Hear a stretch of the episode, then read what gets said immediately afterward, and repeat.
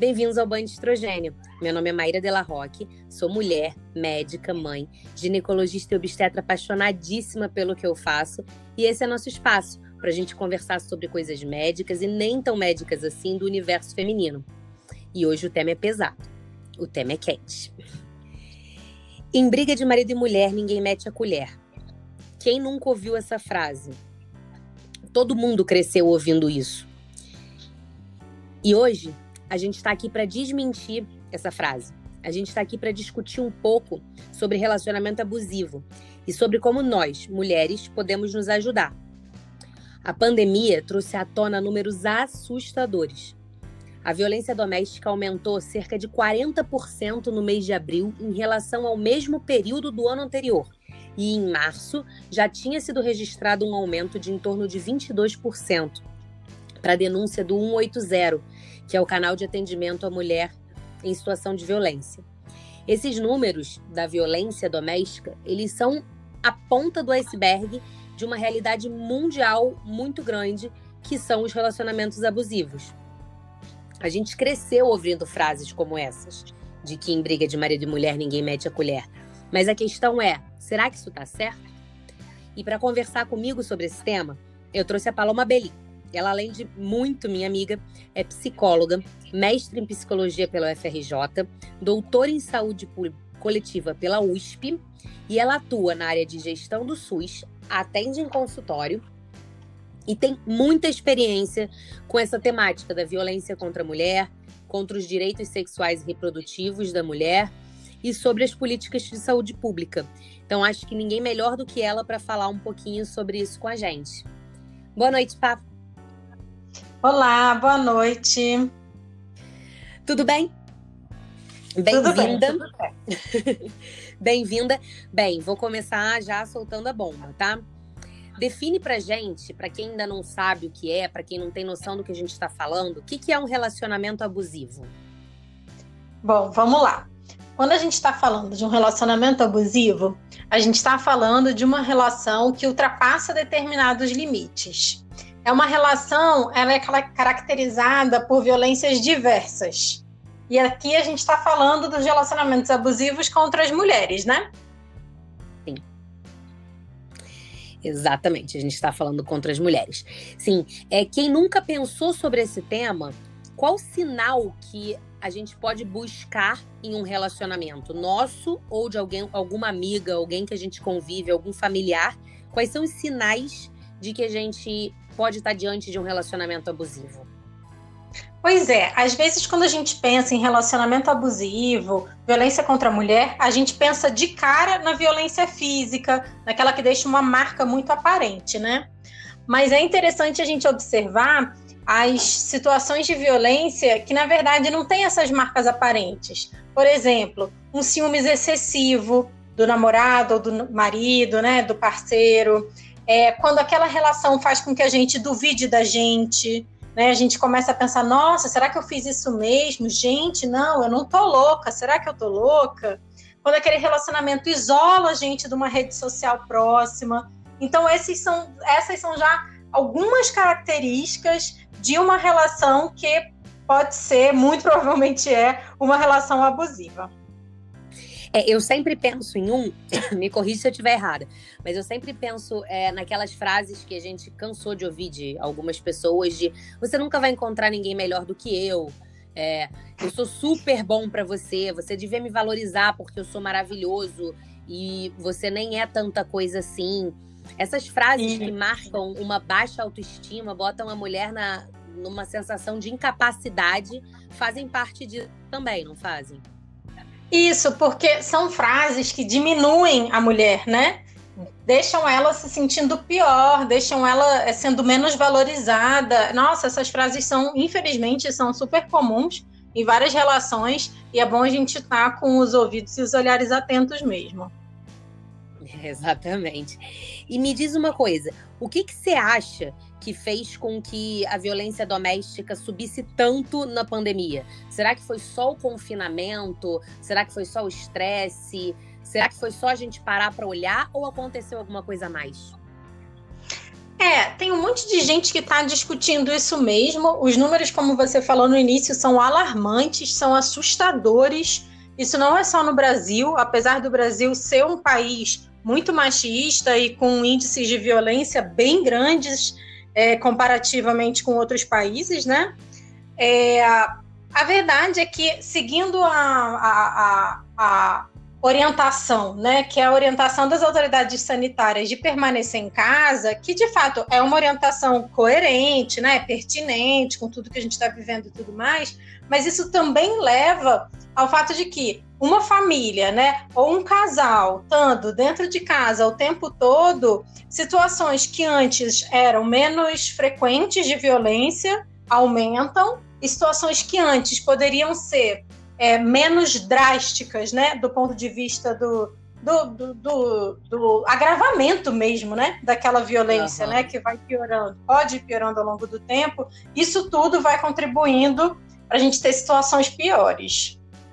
É aquela coisa, né? Eu tô só com essa pessoa e eu faço faço uma grosseria, faço alguma coisa, bato a porta e saio para o trabalho e acabou essa válvula de escape, né? Então, assim, eu não tenho porta para bater e acaba aumentando, né? Amplificando própria... uma situação. Isso. E a própria mulher, ela não tem para onde ir, né? Se a gente está falando de um isolamento mesmo social, né? Se a gente está falando de uma restrição na circulação, ela também não tem para onde ir. Ela não tem uma casa para conversar com uma amiga, né? Ela às vezes não tem uma casa de uma pessoa da família com, com quem ela conversa com mais frequência ou em quem ela confia. Isso tudo vai contribuindo para um agravamento da situação. É, com certeza. E então, eu já comecei falando daquela frase clássica. E você acha mesmo que o melhor é ficar calado? Que é não se meter? Pois é, a, a, frase, a frase clássica ela é ótima para a gente refletir sobre isso, né? A questão do mete a colher, não mete a colher, porque a verdade é que a gente ainda acha que relacionamento da outra pessoa, a gente não tem que se meter, né? Não é só casamento, namoro a gente costuma achar isso também, né? Até uma aproximação entre duas pessoas a gente costuma achar isso, né? Poxa, não tem que me meter, imagina, a decisão não é minha, quem tem que perceber isso é ela, né? Deixa isso que eles é se entendem, comum. né? É isso, eles se entendem, a gente aqui não sabe, né? Ou a gente só viu uma situação isolada, imagina. Né? Não, isso não é uma situação repetida, ou não é tão grave quanto a gente pode imaginar que seja, né? Mas a questão do meter a colher, ela é basicamente necessária, né? É, dentro de uma abordagem cuidadosa, ela é necessária. Uma abordagem que demonstre disponibilidade para conversar, né? Uma abordagem que seja acolhedora com a pessoa, que dê para escutar a pessoa, o que a pessoa está vivendo, né? O que, essa mulher está vivendo, para aí ver quais são as possibilidades de ajuda, de, de suporte geral para ela mesma. É. Então é isso aí, é para meter a colher é, e tudo, a colher, a espátula, as duas mãos, se possível. Mas é claramente da maneira que a Paloma falou. Não é para sair, não é na grosseria, não é para jogar na cara da, da pessoa. Ela, você tem que lembrar que aquela pessoa já tá sofrendo um tipo de violência, ela não precisa sofrer outro, né? A gente só precisa mostrar que a gente está vendo, que a gente está ali para ela e que ela pode procurar, que ela pode encontrar ajuda, que, não, que ela não tá sozinha, porque eu tenho a impressão de que essas mulheres se sentem muito sozinhas, né? Elas são isoladas pela, pelo próprio relacionamento, elas têm a percepção de que ninguém gosta delas, de que elas são menos, de que elas são mais fracas, e eu tenho a sensação de que elas sentem que não tem para onde correr, para quem pedir ajuda, que elas não merecem, que elas não são merecedoras de ajuda, coisas desse tipo. É, nem sempre isso tá tão claro assim, né? Nem sempre tem essa clareza toda do nossa, eu não mereço ajuda e tal. Muitas vezes isso também pode acontecer de uma maneira mais sutil. Essa questão do isolamento da rede, por exemplo, não, raramente ela é da noite para o dia, né? Eu tinha um grupo de amigas, por exemplo, ou então eu ia na casa da minha mãe todo fim de semana, supondo, ou falava com ela no telefone toda semana, né?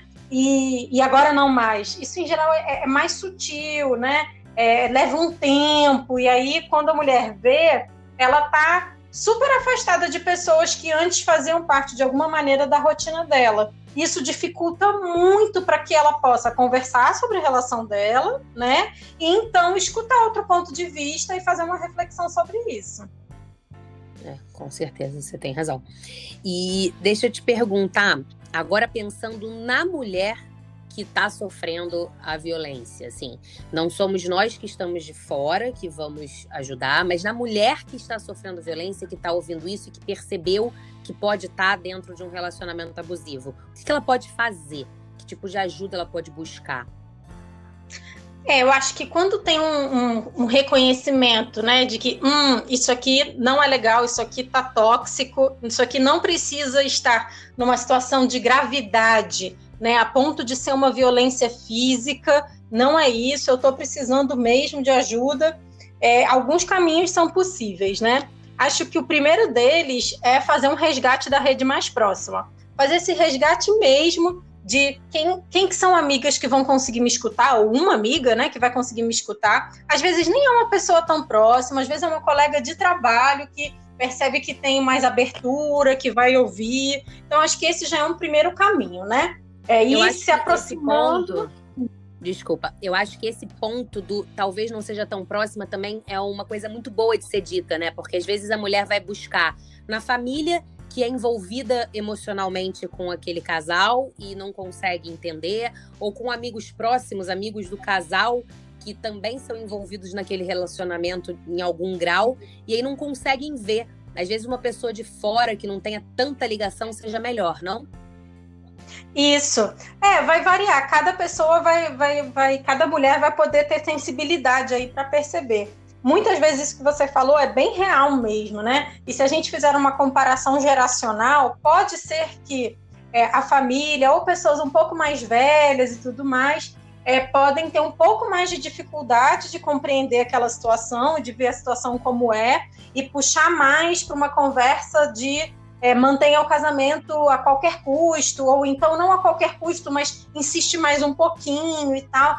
E é um momento que é, o mais importante é encontrar pessoas com abertura para escutar e para compreender a situação junto. Então, para mim está cada vez mais claro como muitas vezes não são pessoas super próximas que podem trocar uma ideia, né? É, as pessoas vão se mostrando abertas aí no cotidiano, em diversos lugares, amiga de amiga, colega de trabalho. É, as redes sociais eu acho que têm mostrado muito isso também, né? É, que é possível conversar com pessoas que possam dar apoio. E além depois, agora voltando, depois de conseguir uhum. essa rede, ou uma vez que a gente não consegue essa rede, o que mais que ela pode buscar? Então, aí tem algumas opções. Também é, o mais importante dessas opções aqui é a mulher olhando para essas opções é que tem que definir, não, acho que esse é o melhor caminho, eu acho que esse é o melhor caminho. Uma das possibilidades é, de fato, procurar suporte psicológico. É, é uma, uma terapia nessas horas, às vezes até de curta duração mesmo e tal, pode ajudar num processo de reflexão que é difícil, ajudar num processo de separação que também é difícil, ou de rompimento de namoro que também é difícil. Então, esse é um caminho possível. É, a denúncia é uma possibilidade, a depender da situação. Claro, sabendo que existem elementos que também complexos envolvidos na denúncia, mas existe, existem inclusive as delegacias especiais, né, de atendimento para as mulheres. É, em situações de maior insegurança mesmo, pode ser interessante procurar as defensorias, que têm setores específicos para as mulheres, também pode ser um caminho legal. Então tem, tem mais coisa a se buscar, né? Assim, óbvio que, se possível, no próximo, mas se você não tiver, você tem outras opções, você tem mais o que buscar. E só para a gente terminar, a gente pensa muito isso, é verdade. É, claro, quando a gente fala, a gente fala pensando na violência e está muito além da violência, mas pode não ser só com alguém próximo, né? A gente pode, tipo, estar tá na rua e acabar se deparando com uma situação de violência, com uma situação de vulnerabilidade extrema da mulher. Pode. E claramente, uhum. eu não estou dizendo aqui para ninguém ser super-herói, porque não é para você ir lá se meter no meio da, da confusão. Antes de tudo, não se torne vítima. Mas existe alguma coisa que a gente possa fazer por essas pessoas, pela pessoa anônima na rua, pela pessoa que me incomodou, que eu vi?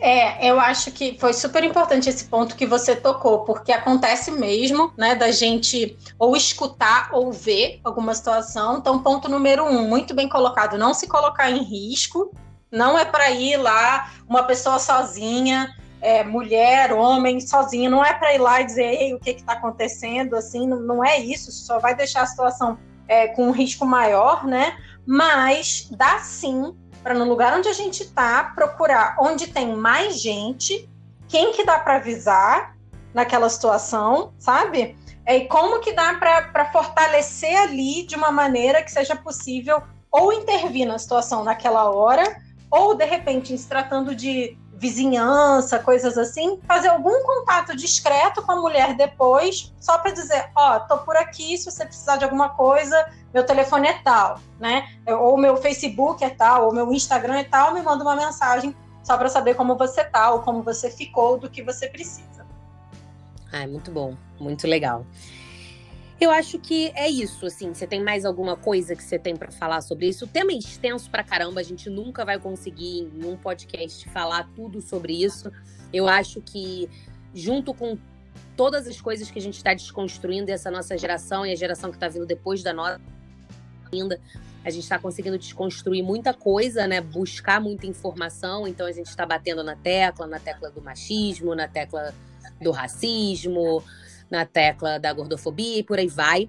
É, então, acho que a gente está desconstruindo e é buscando informação e abrindo o leque, abrindo a visão que a gente vai conseguir entender e ver o que está acontecendo.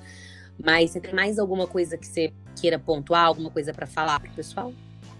Só reforçar mesmo o que você falou. Acho que quanto mais a gente fala sobre o assunto, melhor. Por mais que seja um tema difícil, seja um tema pesado, é um tema tão frequente, né? A gente fazendo um olhar para a gente mesma, para situações próximas, a gente consegue ver com muita facilidade.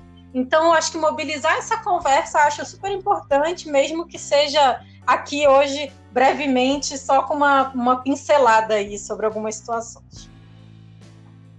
É, com certeza. Muito obrigada, Pá. Muito obrigada por estar aqui comigo. É, já aviso para todo mundo que está ouvindo e para você também, caso eu não tenha te avisado ainda. eu ainda vou te solicitar bastante, porque tem muito mais coisa polêmica para a gente falar e é disso que a gente gosta. A gente gosta de polemizar. Isso aí. Então, muito, muito obrigada. Foi ótimo e estamos aqui.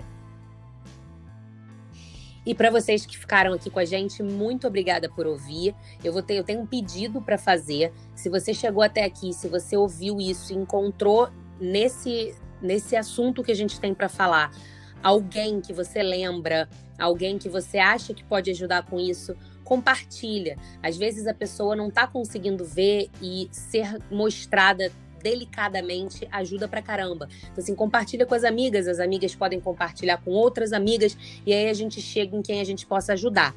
Como quem me acompanha no Instagram sabe, quem não me acompanha é arroba Roque. Eu tô super disponível.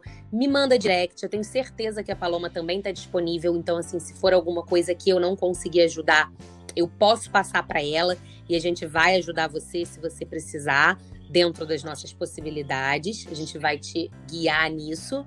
E eu queria agradecer, queria agradecer você por ter doado seu tempo para mim, esse tempo que é super precioso e eu adoro doar o meu para estar aqui com vocês. Então, muito obrigada e até semana que vem. Um beijo.